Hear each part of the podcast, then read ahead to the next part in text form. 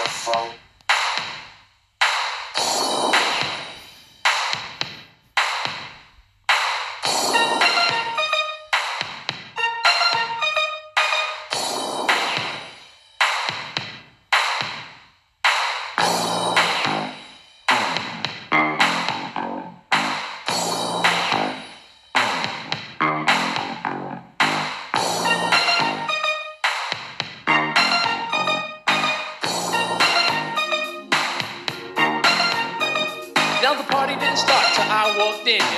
probably won't leave until the thing ends. But in the meantime and in between time, if you work your thing, then I work mine. We came here together so we could have fun. Me and you, baby, going one on one. Now this is the last chance for us to get off. So either get loose or you ought to get lost. Cause I'm just about ready to do my thing. Cause I'm a stone cold New York rap machine. I'ma give you what I got, and baby, that's plenty. And never has one man rock so many. I'ma make you wet and make you sweat just to see how funky you can get. Now when I'm on the mic, I do serve well, and I go by the name of the rapper Ja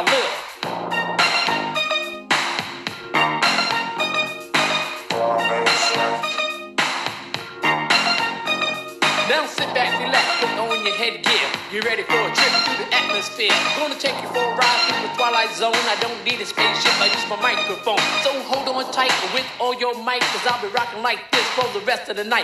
It's Jalil, yo, your master rapper. And when I'm on the mic, it's a sheer disaster. Cause MCs crumble when we rumble. Some think I'm soft just because I'm humble. So all you MCs, I hope you're real good listeners. Cause in this battle, I'm taking no prisoners. I'm slaying MCs right on the spot. Cause I'm the master of the rap, the doctor of the rap, the jack of all trades, the master of one. And the thing I master is called having fun. We got three minutes left to rock this funk.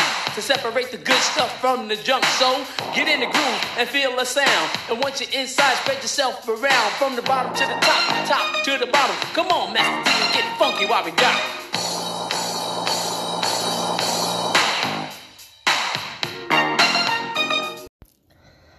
Welcome, everyone, to another episode of the Rob the Genius podcast.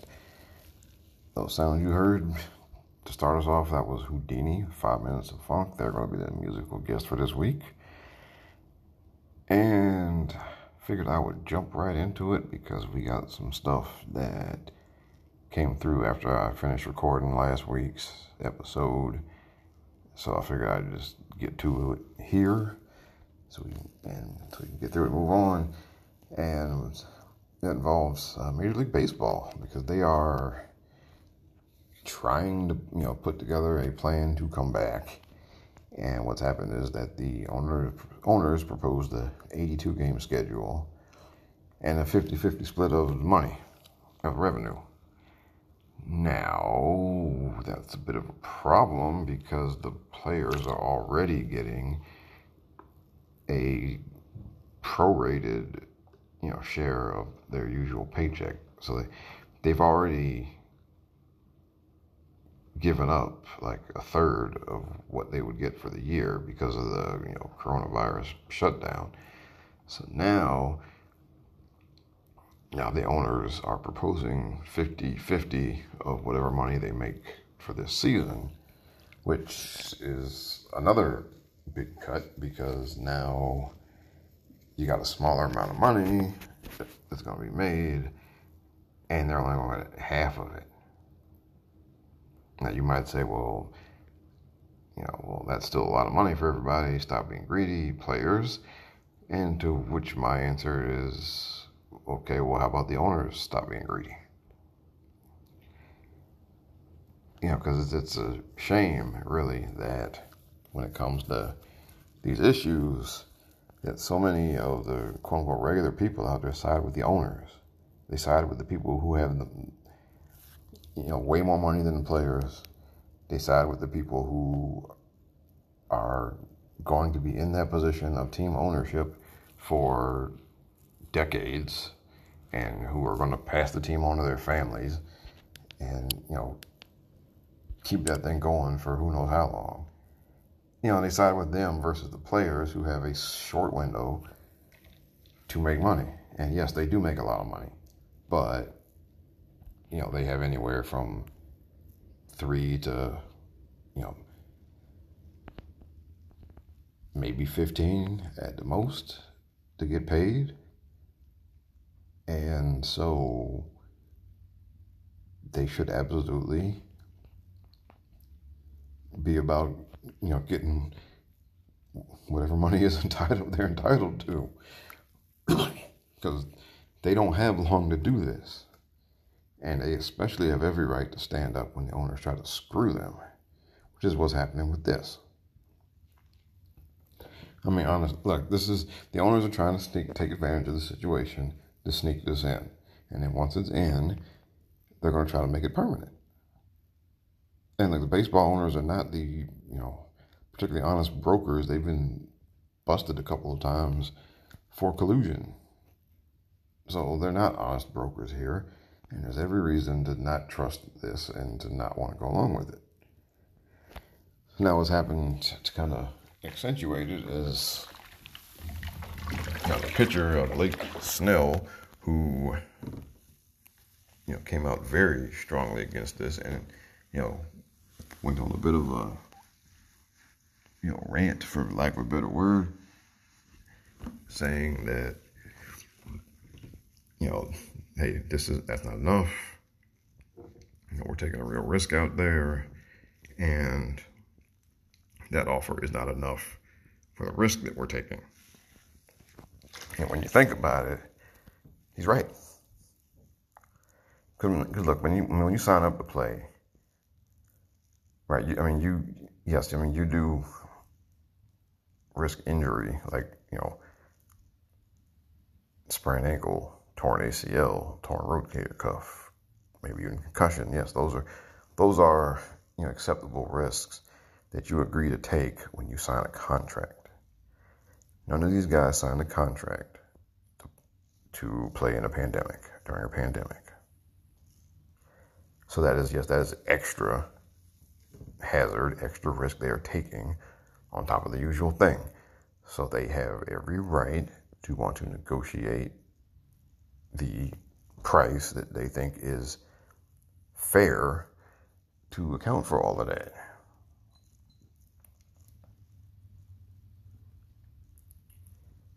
And you know what? I mean, the owners, the owners should give it to them. Because look, I mean, the owners are not going to be out there on the field, you know, possibly infecting each other. The owners are going to be, they either be up in the owner's box or they may not be there at all. They might be home while all this is going on. So the only people taking the risk here are the players and the staff. You know, and people at the building, at the arena, or the baseball stadium, wherever they have the games. So the players are right to not just take whatever the owners offer them the first time. Particularly when the when the owners have a history of documented history being dishonest. As fans, gotta stop siding with the owners whenever there's a labor dispute.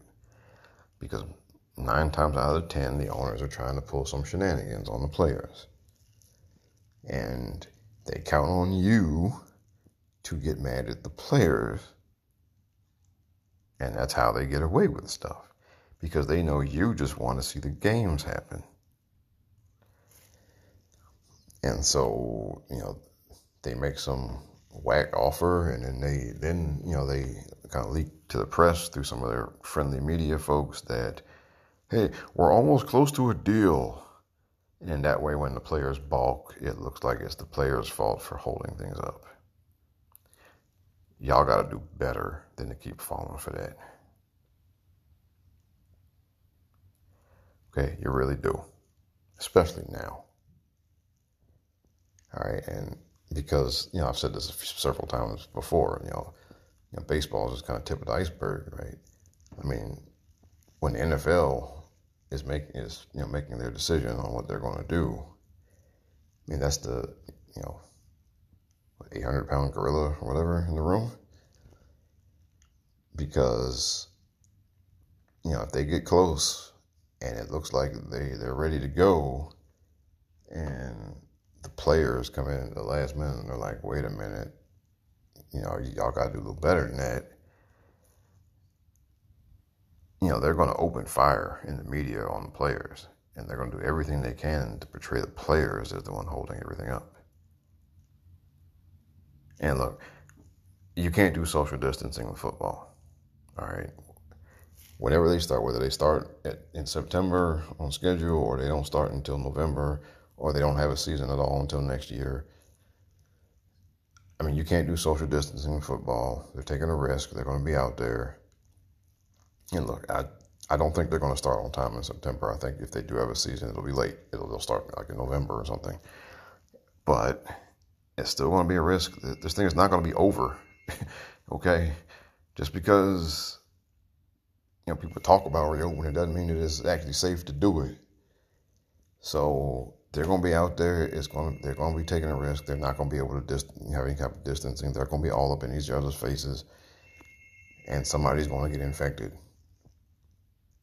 if they play.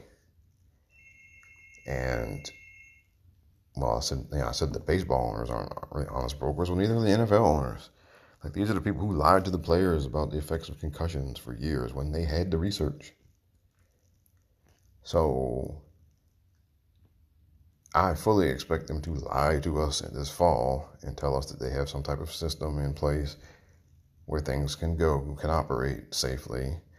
And I fully expect them to lie to us again when someone in, inevitably gets infected. So, with that in mind, should the NFL players, you know, try to haggle over some money, you should take their side too. Because whereas you know where the baseball players are taking a risk, NFL players almost guaranteed somebody's going to get sick out there, and they should be compensated accordingly.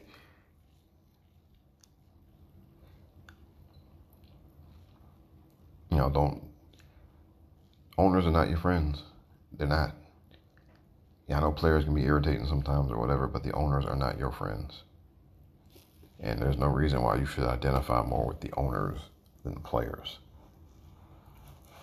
Because the players are a lot closer to being like me and you than the owners ever will be. Now, um, with that, yeah, um, I'll take a little break here. I'm Gonna get back with some more Whodini. Gonna talk about them a little bit, and then we will keep it moving. The words love and light both have four letters, but they're two different things altogether. Cause I've liked many ladies in my day, but just like the wind, they've all blown away. See, to love someone, it's an atmosphere that you both still share when one's not there. There's no real way it can be explained. I guess it's the way I smile when I hear your name. It's the little things you do that mean so much. The care that you put into every touch. It's the way I trust you and you trust me. I guess some of us are so lucky. I was known upper hand. I was known as a stone cold ladies man. If it wasn't for you, I'd be that way still. But lately, there's a change in Jalil. Though my friends play games and tease me a lot, I know I'm more than happy with what I've got. When I get up in the morning and go to work, see all day long I stay alert until we come home at night and close the doors. Two people share one common cause. When I say one love, you can trust me, cause never have I been so lucky. One love, one love. You're lucky just to have just one love. One love, one love. You're lucky just to have just one. One love, one love. You're lucky just to have just one love. One love, one love. You're lucky just to have just one. All right, so that was One Love from Whodini. That was from their album Escape. Uh, that was you know, their album that had the most hit songs off of it, and that was one of them. and so we're, we're gonna stick to sports here for a while. This is, this is to be a sports heavy show this week, and in particular, what I wanted to get to next was this proposal that was cooked up by one of the NFL committees or whatever, and is being sent to the owners, where they are going, where they are proposing that in order to diversify the you know coaching and front office level on more teams. They will reward teams that hire a minority coach or general manager. They will manager. They will reward them with draft picks or a better draft position or something. And that's one of those things that to for it to even make it from being mentioned at a meeting to being a, to getting a full fledged you know delivery to the owners for a vote is crazy.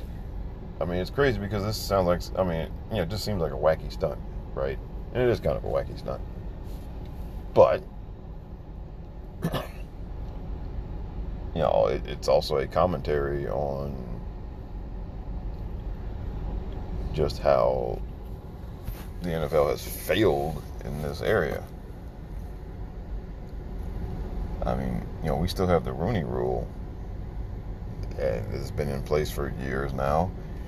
And understand that was a compromise that was reached because you know the Fritz Pollard Alliance, that was you know led by late Johnnie Cochran, were about to unload a major like lawsuit on the league. So this was reached as as so the Rooney Rule was a compromise to avoid that. You know, and basically the Rooney Rule, the Rooney Rule for those of y'all who may not know, is a rule that says that they have to interview a person of color when they're choosing when they're going through their selection process for a head coach or general manager, they have to interview some people who are not white. And that was reached as a compromise because in a lot of instances they weren't interviewing us. You know, they or in a lot of instances they were just you know, they might have even decided on someone and then just hired them off the, you know, without any type of interviews or anything because they, hey, that's just who they wanted. And, you know, we were getting completely shut out of the process. So the Rooney Rule was agreed upon. And so now they have to interview one of us. But what's been happening is that a lot of these interviews end up just being token interviews, and they still pick the white guy anyway. Or, you know, they interviewed one of us just for the sake of complying with the rule, but with no intention of actually hiring us. so you're still in a, you know, we're still in the same boat where,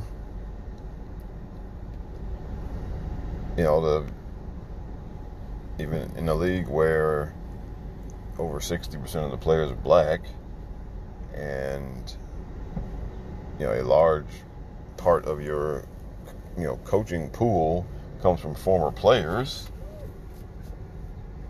there the numbers don't match up. And look it doesn't have to be exact. It doesn't have to be you know 65% of the players are black so 65% of the head coaches should be black. It doesn't have to be that. But if 65% of your players are black and former players, be it in NFL or in college, are your make up a large part of your coaching pool, then you shouldn't have, you know, two or three black head coaches. Right? That's only ten. That's what ten percent. Um, you shouldn't, or in some some seasons it's only one. There there have been seasons where it was just Mike Tomlin in Pittsburgh which is what like three percent or something. Yeah, and it you know it, it's got to do better than that, and you end up with those lopsided kind of numbers because when you when you have those lopsided kind of numbers, you know that that that means that people are just not trying basically that means that people have the the owners have decided that they don't care. that's what happens when you have, you know, you know, that those kind of low numbers. It means the people doing the, doing the hiring just don't care.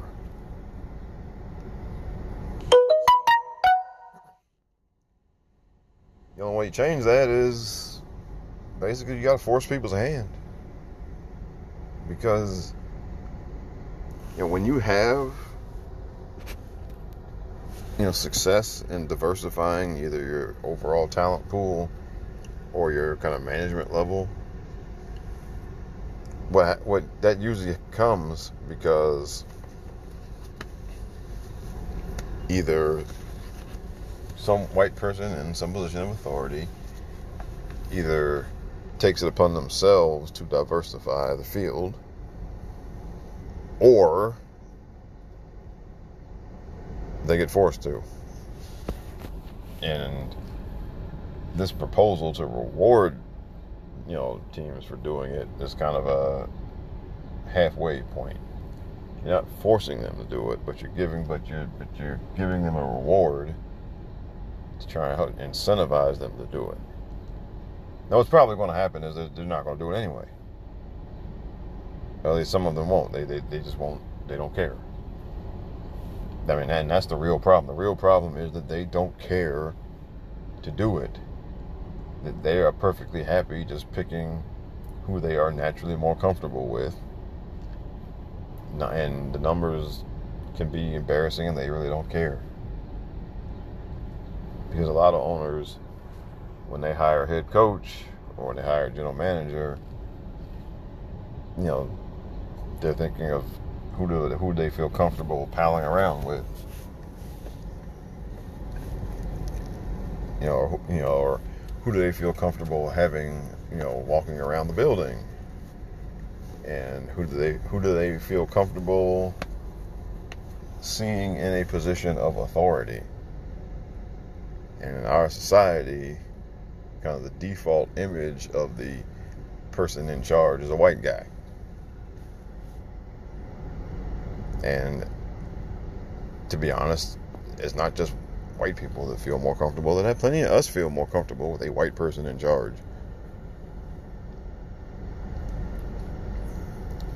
Yeah, you know, as crazy as that may sound, it just we're all just kind of used to it, and so it becomes the default.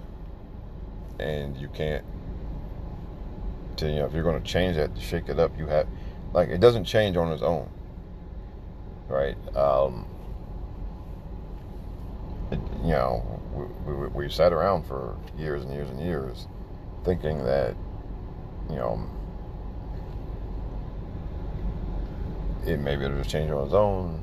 You know we kind of deluded ourselves into thinking that we are you know evolved and enlightened more than we used to be. And as, as the last couple of years have shown, that is not the case. But it's not going to fix itself.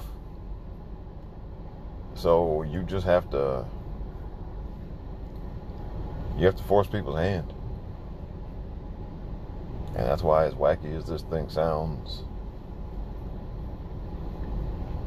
it's it or something like it is necessary. And to be honest, I don't think this is going to be enough because I think the owners are still going to hire who they, you know, they're not going. I don't think the owners are going to budge.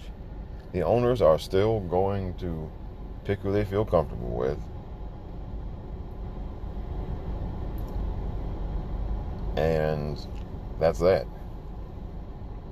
And when they do hire, you know, if this thing becomes rule, a rule, then I can almost guarantee you when the owners do hire one of us to be a head coach or general manager, it won't be to get the draft pick. It'll be just because that's just what they wanted to do.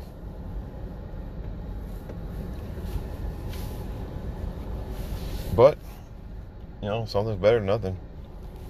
If nothing else, I mean, it puts the subject back in the conversation here. Because we can't let up on this. And look, when it comes to matters of race, we can never let up. Because here's the thing there are people who want there are people who want to go backward. There are people who do not want to go forward. Okay? It's not you know, people who want to go forward and then people who are indifferent. There are people who adamantly do not want to go forward and there are people who adamantly want to go backwards. So we have to, you know, we can never let up on this stuff.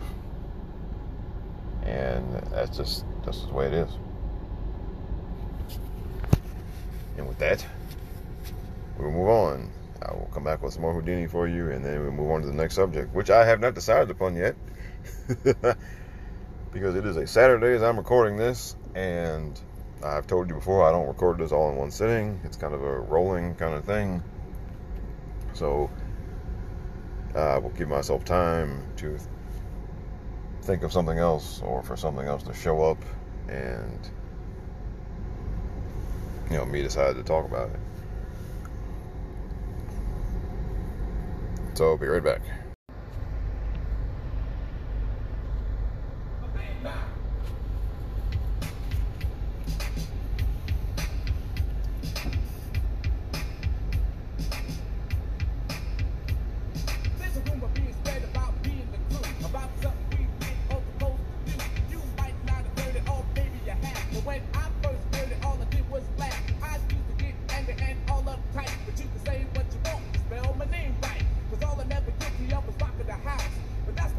Not what was all about. That if you like me, then tell all your friends.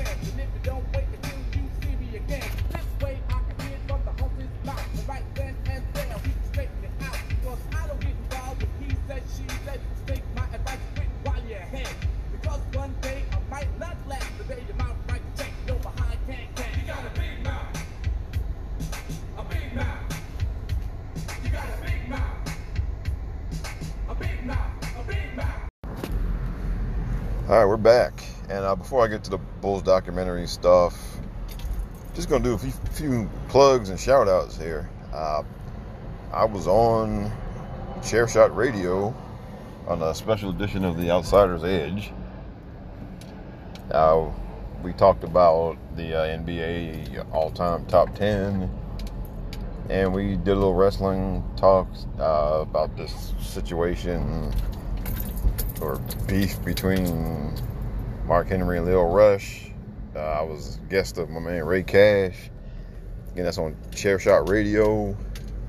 Uh, they're on Blog Talk. I think that's who hosts them. But you know, they're also on like Google Play and some other places. and so go check me out there with Ray Cash. And now, just to give a few shout outs to some uh, my fellow programs here on Anchor. Oh in the rant. They're kind of on a break, but they'll be back. It's hosted by a Twitter friend of mine, Anthony DeStefano, and he also hosts another one called Whiz Wit, uh, W H I Z, and, then W I T. Uh, there talks about Philly sports. Uh, there's Nerdicons show I've been on a couple times. They talk about movies, TVs, TV, collectibles, and things of that nature. been on there a few times. Hope to be back in the future. And a new one just started. A couple more Twitter friends of mine, uh, Suplexes and Shea Butter. They just they talk wrestling and a bunch of other things. Go check them out. They just uh, they've been doing a YouTube thing for a while, but uh, they just started the uh, the straight up podcasting deal. Go check them out. They're on Anchor, uh, and they should be on Spotify soon if they're not there already.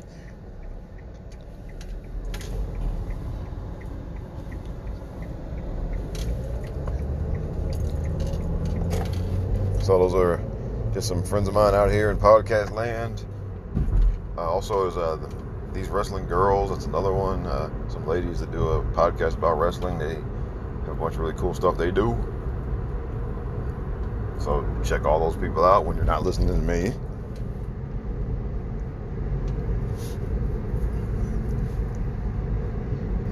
And uh, now, before I get to the Bulls documentary thing, uh, me and Ray didn't really finish off the top 10 because we had to move to the wrestling topic.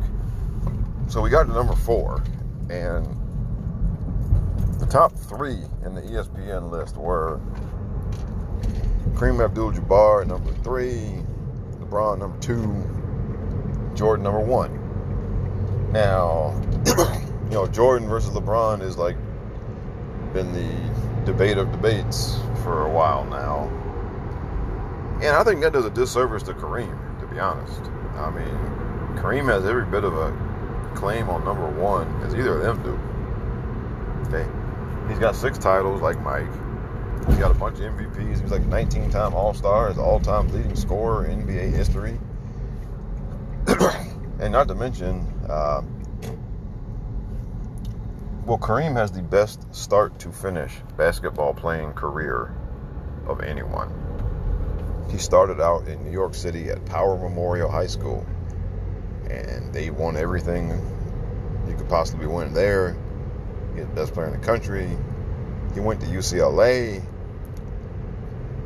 played on the varsity for three years, won the national championship every time. Then he went to the NBA. and six titles, a bunch of MVPs, 19 time All Star, all time leading scorer. So he has as much of a claim, um, you know, best NBA player of all time, as Jordan and LeBron do. And honestly, right now, I mean, I would put him ahead of LeBron because, again, there's the issue of accomplishment, of accomplishments. Now, LeBron has been to the finals eight times, has won three times. Kareem went to the finals, he won six, and then he went another one, two, three times, I believe, with the Lakers. So I believe that is nine times in the finals. so he's got a better finals record than LeBron. And he doesn't have that stinker of a finals that LeBron had against Dallas. And when you talk about LeBron's career, that is going to forever be a black mark on his career. Because you cannot escape that. They were the favorites against Dallas, and he went out there and he got beat up by the likes of JJ Barea. and you know, there's just there's no equivalent of that for any of the other all-time greats or the people you mentioned them alongside. there just isn't. So, you know, that's always going to hang over him. So unless you know, he's going to have to score a bunch of more points before he finishes. Going to have to win at least one more ring, I think, before he finishes. But you know, before to me, you can really put him in that conversation. To me, one and two are Jordan and Kareem. You can pick which one you want, right? Um, that's yeah. I mean, which whoever you want to pick between Jordan and Kareem, I think is up to you. I would not fight you on either one. Now, I'd be more inclined to go with Jordan because a lot of those Laker teams that won the championship, Kareem was not the main guy. Okay, he did, and he was not Final MVP on it. You know, he may have been like once or twice, but you know, he was not the number one guy on those teams. Even even when he was leading scorer, you know, he had Magic, had Worthy, and on you know, well, Jordan was the number one guy on every Bulls team from the time, you know, from the day he arrived there until the day he left. So you can't discount that, or you know, I think that has to be good for something if you're comparing him against other people against somebody like Kareem. But like I said, you want to pick Kareem, I'm not arguing with you. Kareem has the resume and skill set as a player and all of that to warrant being picked number one over saying that he's the best overall. So no shame there. I mean, or there's no, you know, to me, there's no disputing if you want Kareem or Jordan, either one. Would not pick LeBron right now. You know, is he number three? I don't know. I mean, it's. I think uh, Bill Russell number four.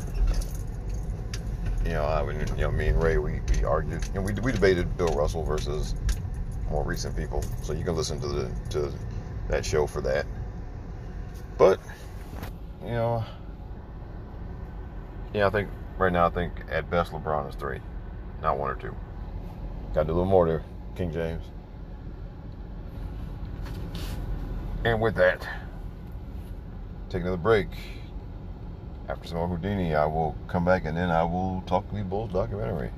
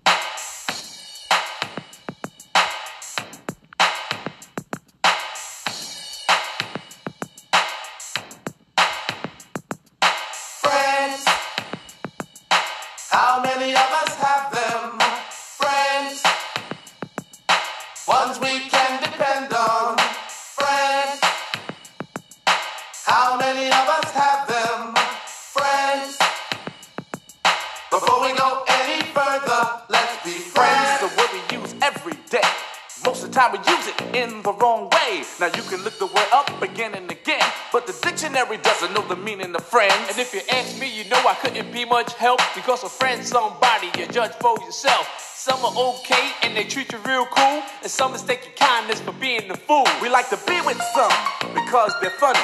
Others come around when they need some money. Some you grew up with around the way, and you're still real close to this very day. Homeboys through the summer, winter, spring, and fall. And then there's some we wish we never knew at all. And this list goes on again and again. But these are the people that we call friends.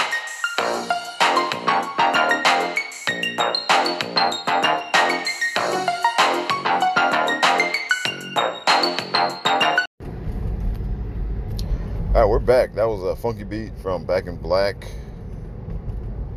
Of course, that is not the first album to be named Back in Black by a musical group.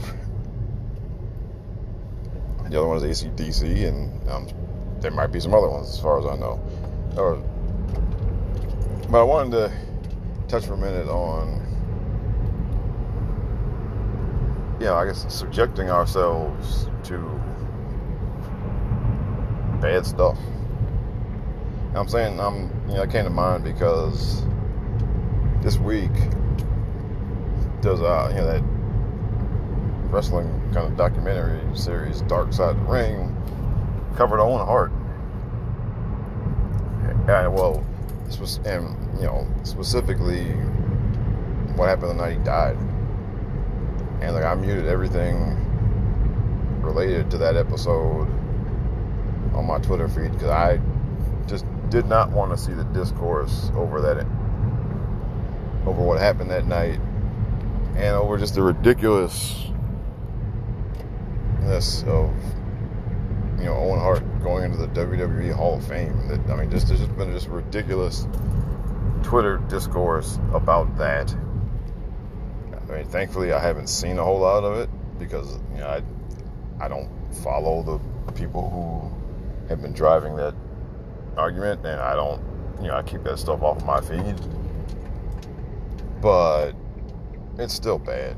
I mean, and yeah, I saw a couple of screenshots of what people are saying, and um, look, I'm glad I muted all that stuff. Now, as far as episode itself, I didn't watch. Um, I remember when it happened.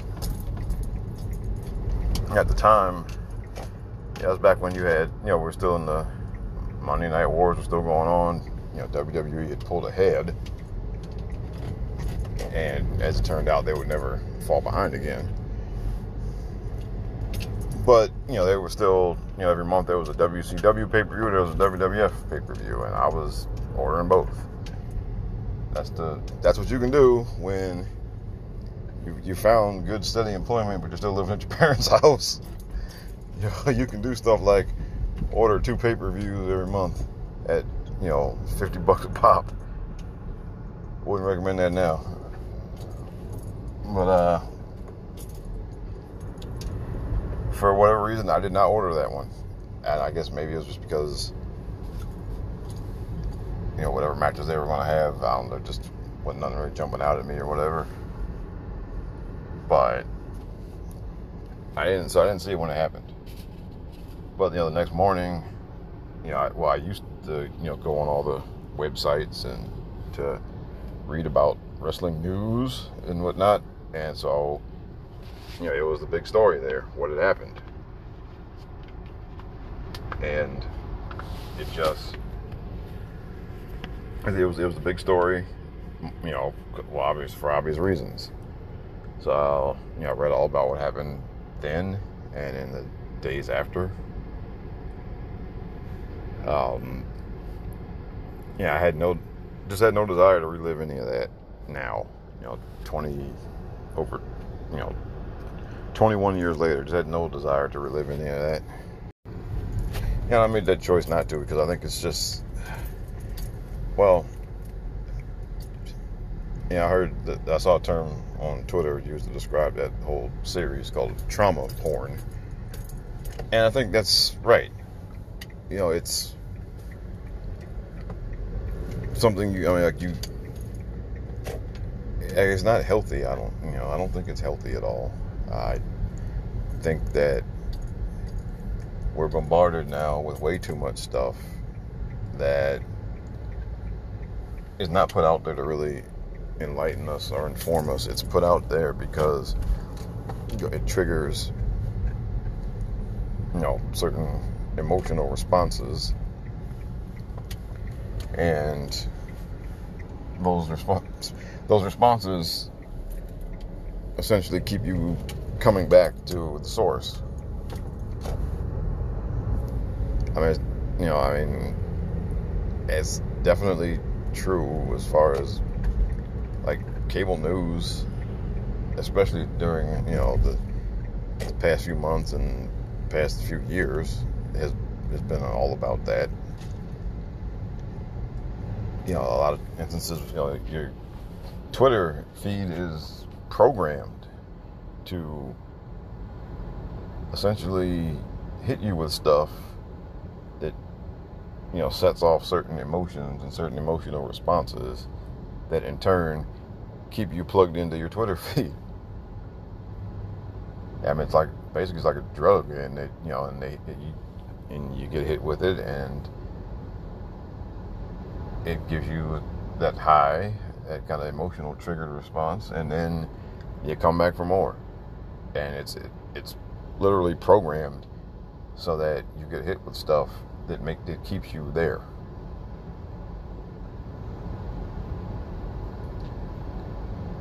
So when it comes to you know series like this, it's the same kind of thing, right? You watch it, they hit you with some real bad stuff. They hit you, it, it sets off you know, all those emotional responses and whatnot, and then you come back for more next week. And then you know, and to expand on it, you know, you know, you get you watch it, you get those responses, then you go to your Twitter feed and you unload you know your kind of reactions and then other people are unloading all their reactions and then you're like feeding on each other. And i don't think that's healthy. Now look i'm not a you know medical professional or anything. I'm not a you know mental health professional or anything but yeah i know for me you know like with all this coronavirus stuff it just keeps coming and keeps coming and keeps coming. You know, when I when I was taking all that well, when I was taking all that in all day, you know, I, I ended up having panic attacks.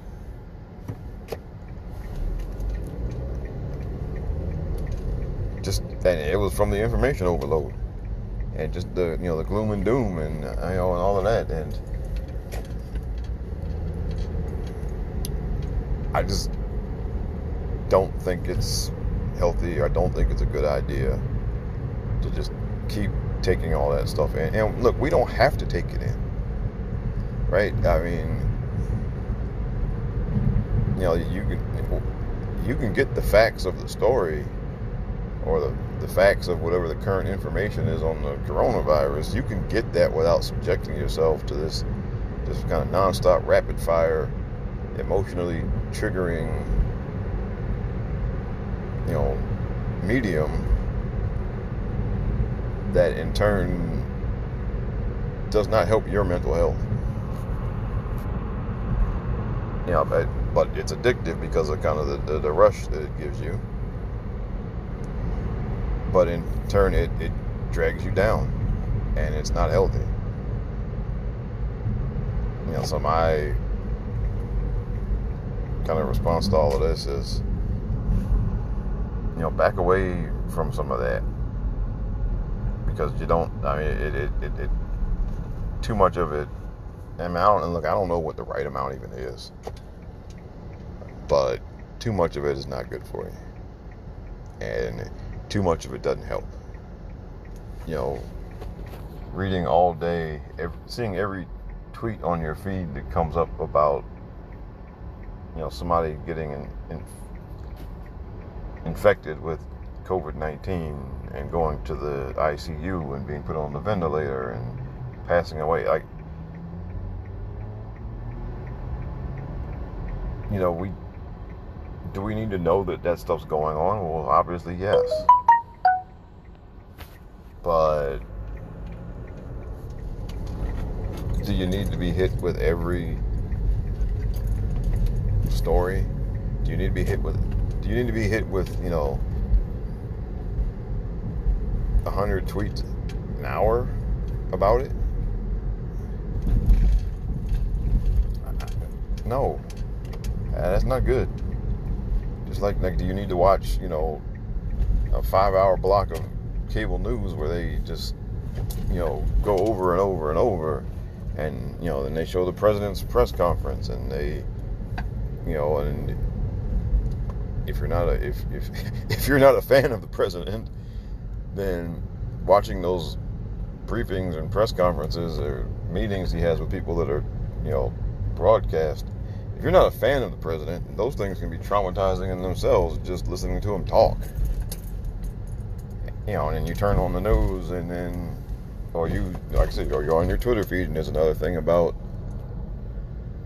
well, you know, this state's about to reopen even though the, the numbers haven't really gone down. And, you know, this place tried reopening and now they got to close again because a bunch of people came down with the virus. And it's like, do you need to know that's going on? Yes, you do. But you don't need, you know, 50 tweets about it in an hour. Right? That that's not you're not any more informed on the 50th one after, you know, than than you were on the eighth one right? Uh, you watch cable news, you're not informed. You're not even, you're not more informed at the end of the fifth block or the fifth hour of cable news. You're not any more informed than you are after maybe the second hour.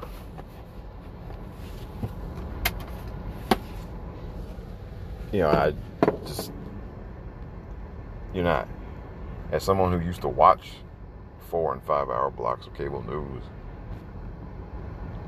you're not more informed. It's it's basically it's in, it's it's infotainment, and it's there to again to, to trigger certain responses in you that make you want to come back and keep watching, and that's not healthy. So my recommendation is to. I mean, I'm not saying never watch any of that stuff or never watch Dark Side of the Ring or you know or delete your Twitter account. I'm not saying to do all of that. But you got to recognize when that stuff's having an effect on you.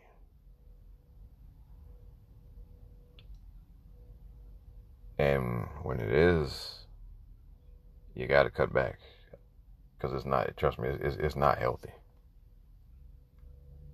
You know, do something else. you know, read a, read something that doesn't have to do with that. You know, watch something on TV that doesn't have to do with that. You know, listen to some music or something, or play a game on your phone, or you know, your but if you've got a video game console, play it on there, or, or whatever. Right? It's not healthy just to be in front of your Twitter feed all day or all night, or to be watching cable news all night. It just isn't. You know, it's not healthy to just, you know, keep watching these tragic stories over and over and over.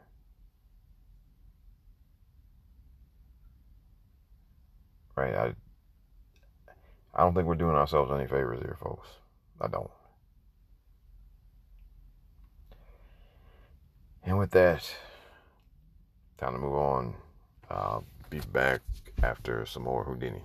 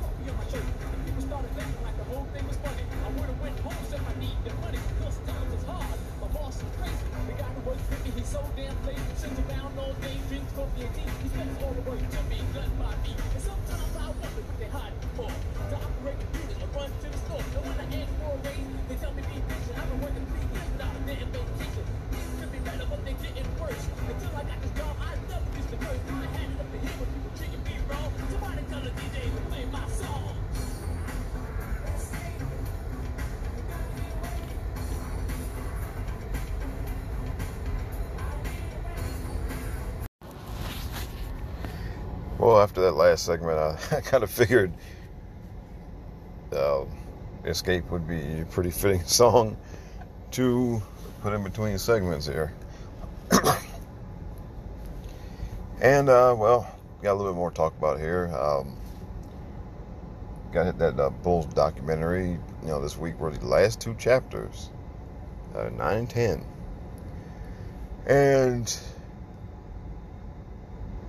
you know, I guess the, the biggest thing for me, the, or the most interesting part of it, was the whole you know, Dennis Rodman wrestling thing. Of course, that's because I'm a wrestling fan. and um, I forgot that he had missed practice. And that, well, he, he missed practice. He got on a plane, flew to where Nitro was happening, and came out with Hulk Hogan and the NWO, and it had been just it had, it had not been announced. I think maybe they had announced that they were doing the match at at the Beach. We, you know, with Hogan and Rodman against I think it was uh, Diamond Dallas Page and Karl Malone. I think they might have announced that, or that, or that maybe that Dennis was going to be back but nobody expected him to show up during the finals. Just that, you know, that just wasn't going to happen. I mean, nobody expected that. So when he came out, I mean, it was like a OMG kind of moment. and then, you know, he came out and, you know, first, like, well, man, like, it was shocking. And, you know, then was like, okay, well, he's probably just gonna walk down to the ring with them and all that. But then he got in on the action. He was, you know, laying in some chair shots and dropping elbows on people, and to do that in the middle of the finals, I mean, he could, I mean, he could have hurt himself and not be able to play.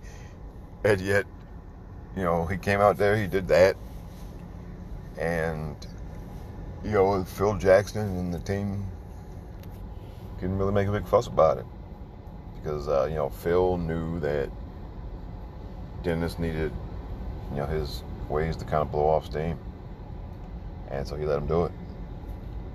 Yeah, I mean that's how Phil was just unique as a coach because, you know, probably no other NBA coach would have done that, would have stood for that.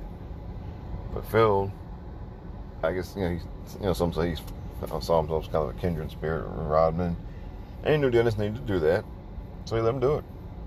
And in return, you know, Dennis was focused. You know, was game time, and that's what mattered. And you know, Phil got that better than anybody. yeah, so as much as I hate Phil, as because he was the coach of the hated Chicago Bulls, they were the enemy for all of us Knicks fans. So even though he played for the Knicks when he was a player, but whatever, he you know he's on the wrong team this time. but even though he was, he he handled Dennis better than any coach other than Chuck Daly. And when Chuck Daly had Dennis, Dennis hadn't turned into the, you know, big celebrity phenomenon that he was later. But you know, it's, it's to Phil's credit that he was able to manage all that without going crazy and without, you know, getting in this type of pissing contest with Dennis. Now, moving right along. You know, I got some uh, some movie stuff to talk here, which was unexpected earlier this week, but hey, some stuff happened, and here we go. First of all, the uh, the infamous Snyder cut of the Justice League movie will be on the HBO Max streaming deal next year. Now, boy, let me tell you, um, 2016 was a war zone over, you know, uh, Zack Snyder movies and, you know, the particularly the you know DC Comics movies he directed and I mean, it, it was just nasty. Because, you know, Batman versus Superman came out and critics just dumped all over it. A bunch, a lot of bloggers and, you know, prominent people on Twitter dumped all over it. And, you know, there was only, you know, well, at least on Twitter anyway, and, you know, and uh, amongst movie critics, um, there was just a very small minority of people who actually thought the movie was good. I think when you get beyond those kind of, when you get beyond that, them, you know, I mean, there, you know, I talked to plenty of people who liked it and thought it was good, and some other people thought it was, you know, okay or whatever. But the, you know, the Twitter discourse over that movie in particular was just downright poisonous. And I mean, oof. Like, I mean, if you came on there and said, yeah, I think this is really good, man, that was a good way to get buried. And if you came on there and said you liked it better than one of the Marvel movies, oh, good lord, your mentions would be on fire. And not in a good way. So, you know, that came and went. And it didn't make as much money as it was supposed to. and obviously that was because of the because of the reactions.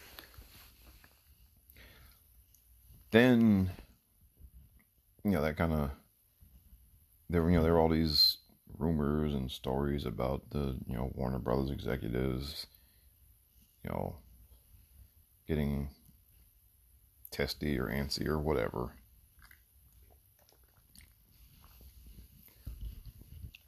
And then, you know, Zack Snyder's daughter committed suicide in like early 2017 while, you know, going through the kind of the editing process or the kind of post production stuff or whatever. So, you know, Zack bowed out, and of course, some people will tell you he got fired.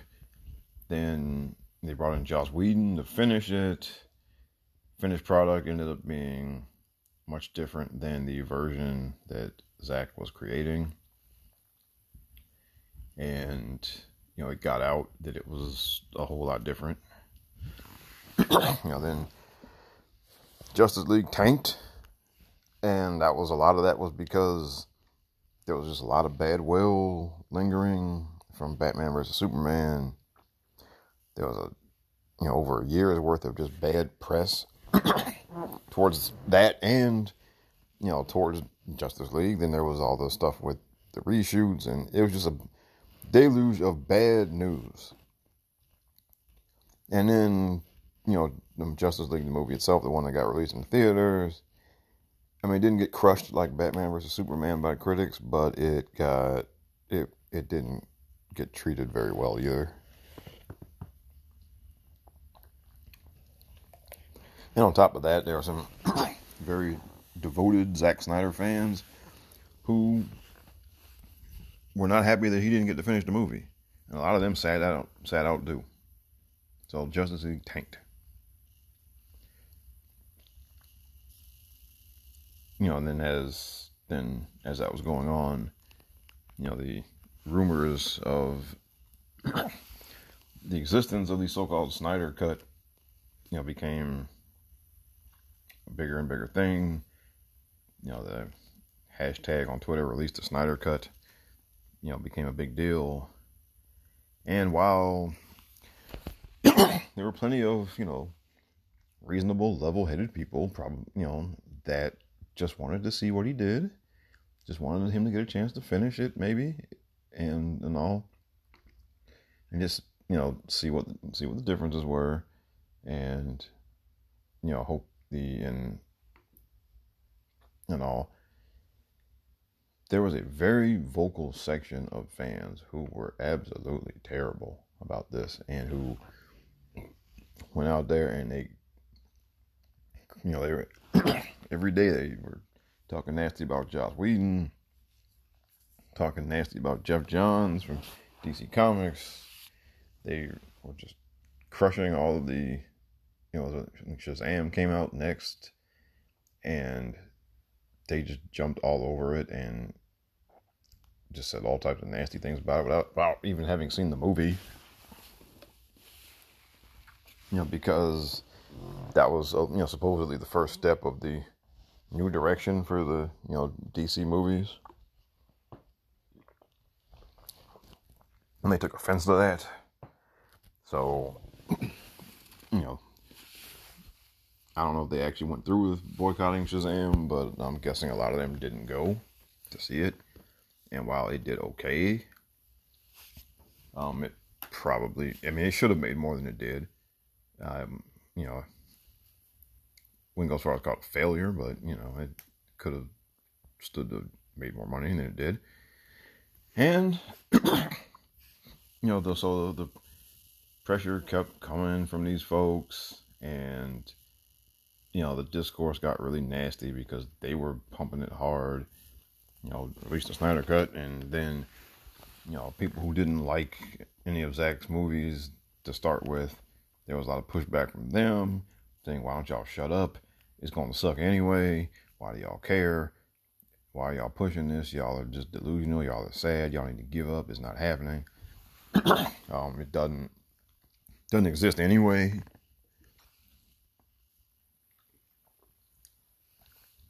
And you know that went on and on. And then finally, this week, we get an announcement from from Zack himself and from Warner Brothers that it's going to happen. Now,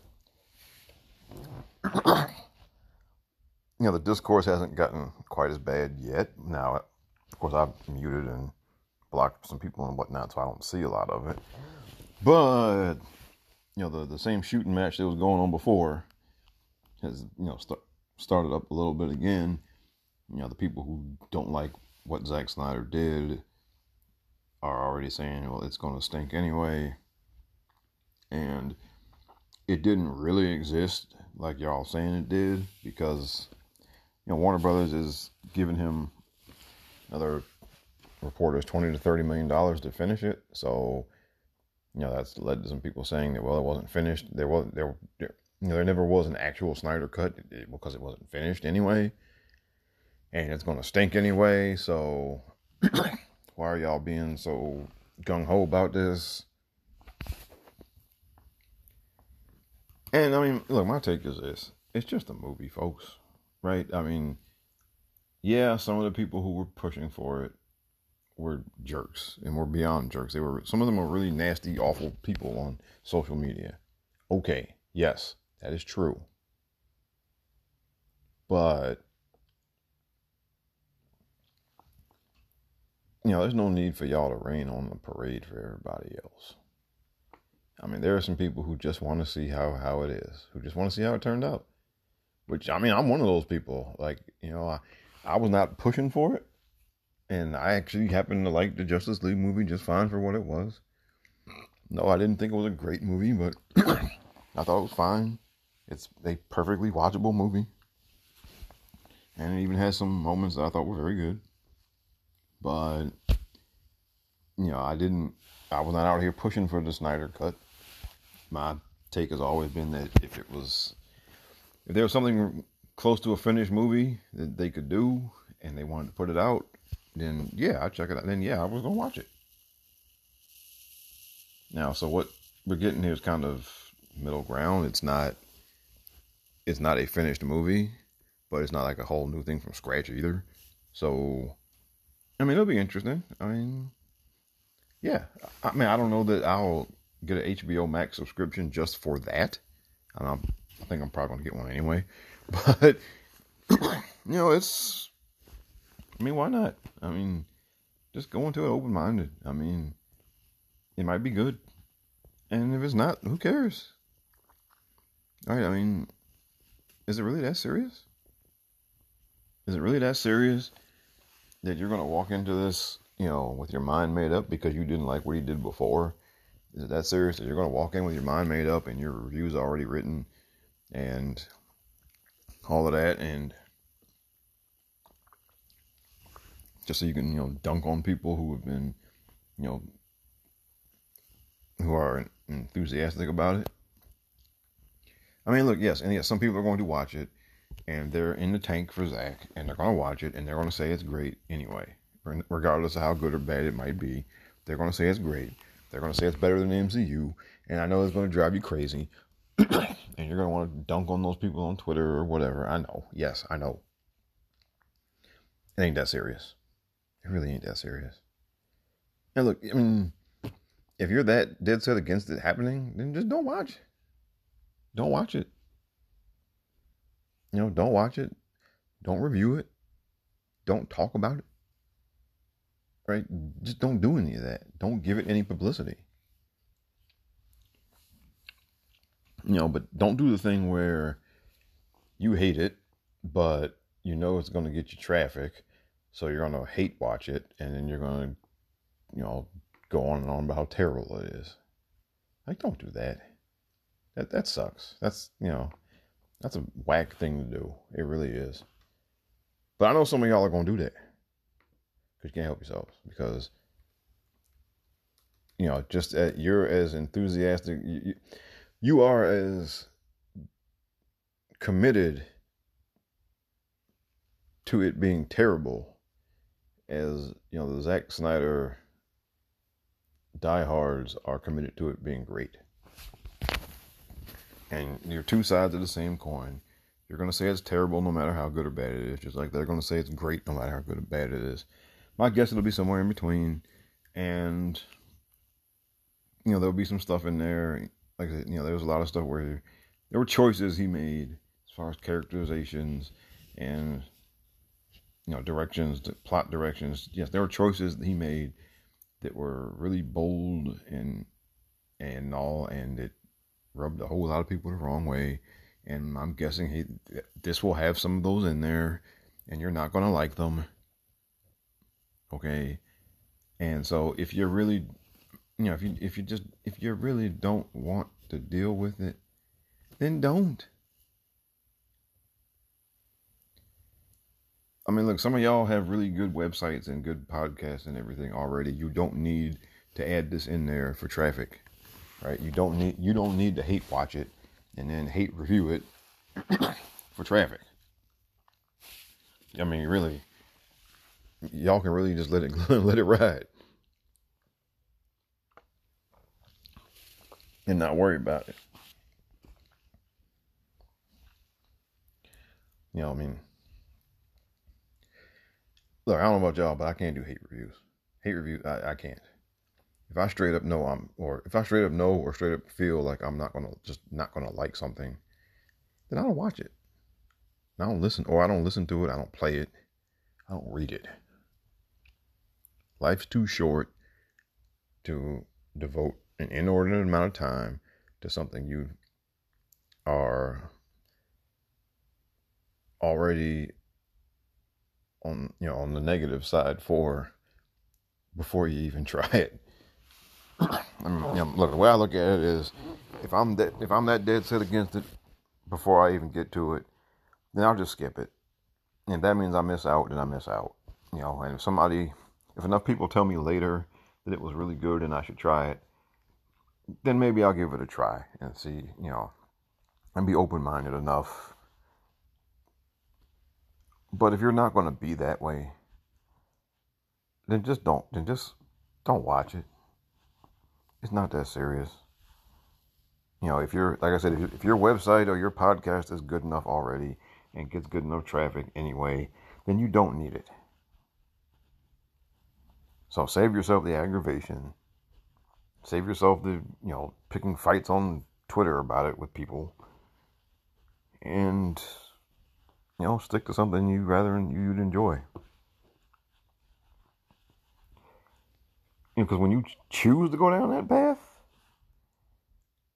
then you're not a whole lot better than the people you're fighting against. You're really not. And that's the thing about social media. That's one of the things about social media is that it kind of incubates confrontation.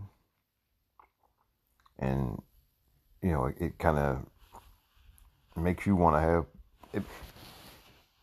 You know, it, it kind of gets people to put out takes just for the sake of stirring the pot. And you don't have to do that, and you don't have to respond to the people doing that either. So again, save yourself some aggravation, and just you know, if you if you're not here for it, then just skip it. You know, don't just you know, don't get a if you weren't going to get an HBO Max subscription, but then you feel like you got to get one or get the free trial or whatever just so you can watch this and dump on it. Why are you doing that? Seriously, I mean, grow up. Seriously. It ain't that serious. Seriously, it ain't that serious. No, no, last thing before I move on. Um, there was a little poll on one of these sites about whether or not people would be, you know, would prefer to watch new movies at home or at the theater. And like 70% said at home, but the caveat is that the price was $10. That's not happening, folks. Okay. You know, Black Widow comes out, they're not going to offer it to you at home for $10. Or, you know, Top Gun or Fast 9 or whatever. You're, you're not you're not going to get to watch it first run at home for $10. All right, if watching first run movies at home is going to ever become a thing, I mean, I mean first run blockbusters at home is ever going to become a thing, then there's going to have to be a price point that studios are okay with. Because otherwise, it's just not going to happen. They're not going to charge you 10 you're not going to get to watch those for $10. Okay? So, better think about what you'd be willing to pay. I'd pay 20 Think about what you'd be willing to pay. And then, you know, then we can talk. Now, with that, okay, um, almost time to get out of here. Gonna put another couple songs on for you, and we're done. Right back.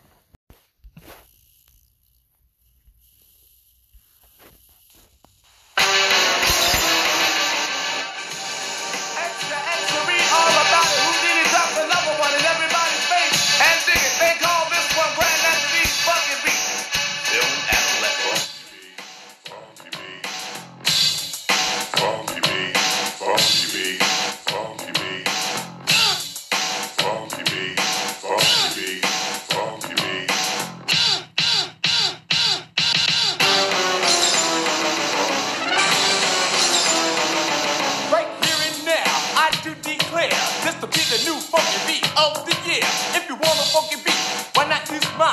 I be rocking funky beats all the time. So now's the time, and this is the chance. Cause the next record might not make you dance. Cause funk ain't nothing but a four letter word.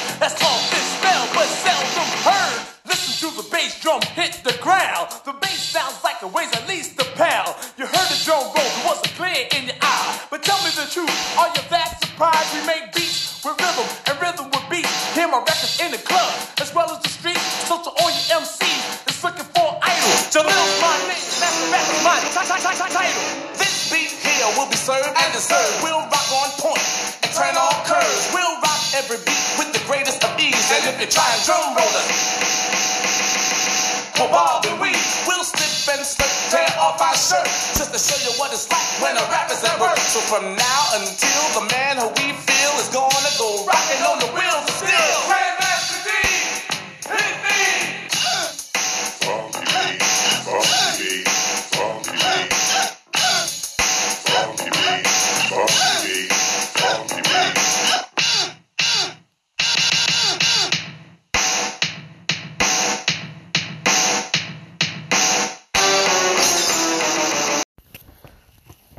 All right, we're back, and um, almost time to wrap it up here. Would like to give uh, condolences to the family of Shad Gaspard. He was a former WWE wrestler.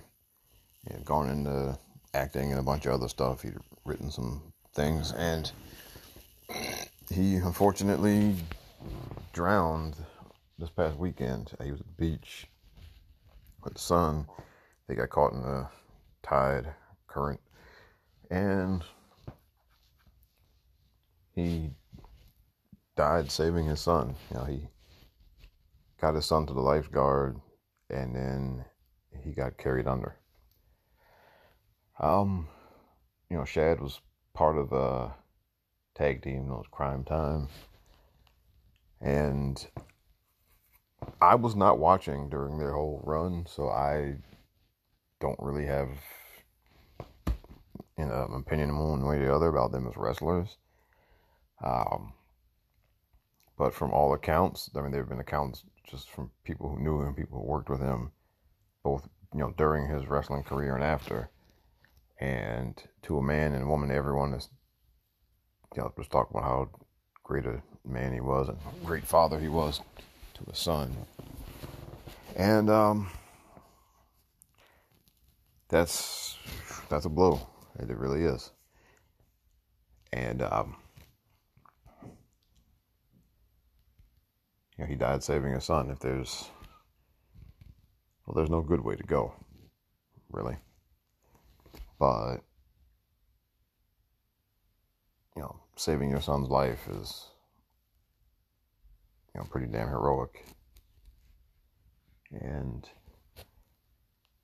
you know, we salute him for that. And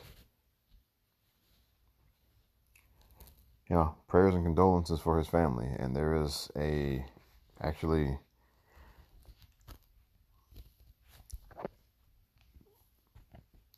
um, there is a link or there's a thing you can go to and donate some money to his family. Uh, I'm sure there's some other people taking up some donations and whatnot. Um, so who knows? I mean, they, they, I mean, I don't know what his financial situation was, but I mean, some help is always needed.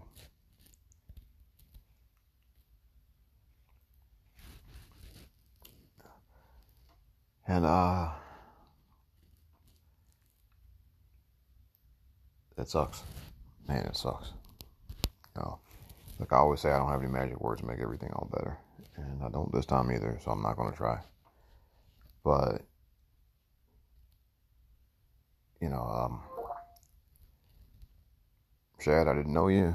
I and I never had the you know, pleasure of watching you, you know, work in the ring. But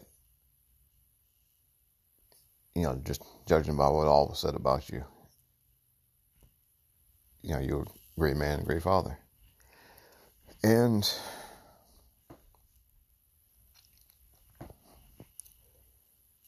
uh, to his family, my condolences and my prayers for your, you know, healing over time. It's not going to happen right away. You know, um, but I hope and pray that you know you for your strength to get through this and uh,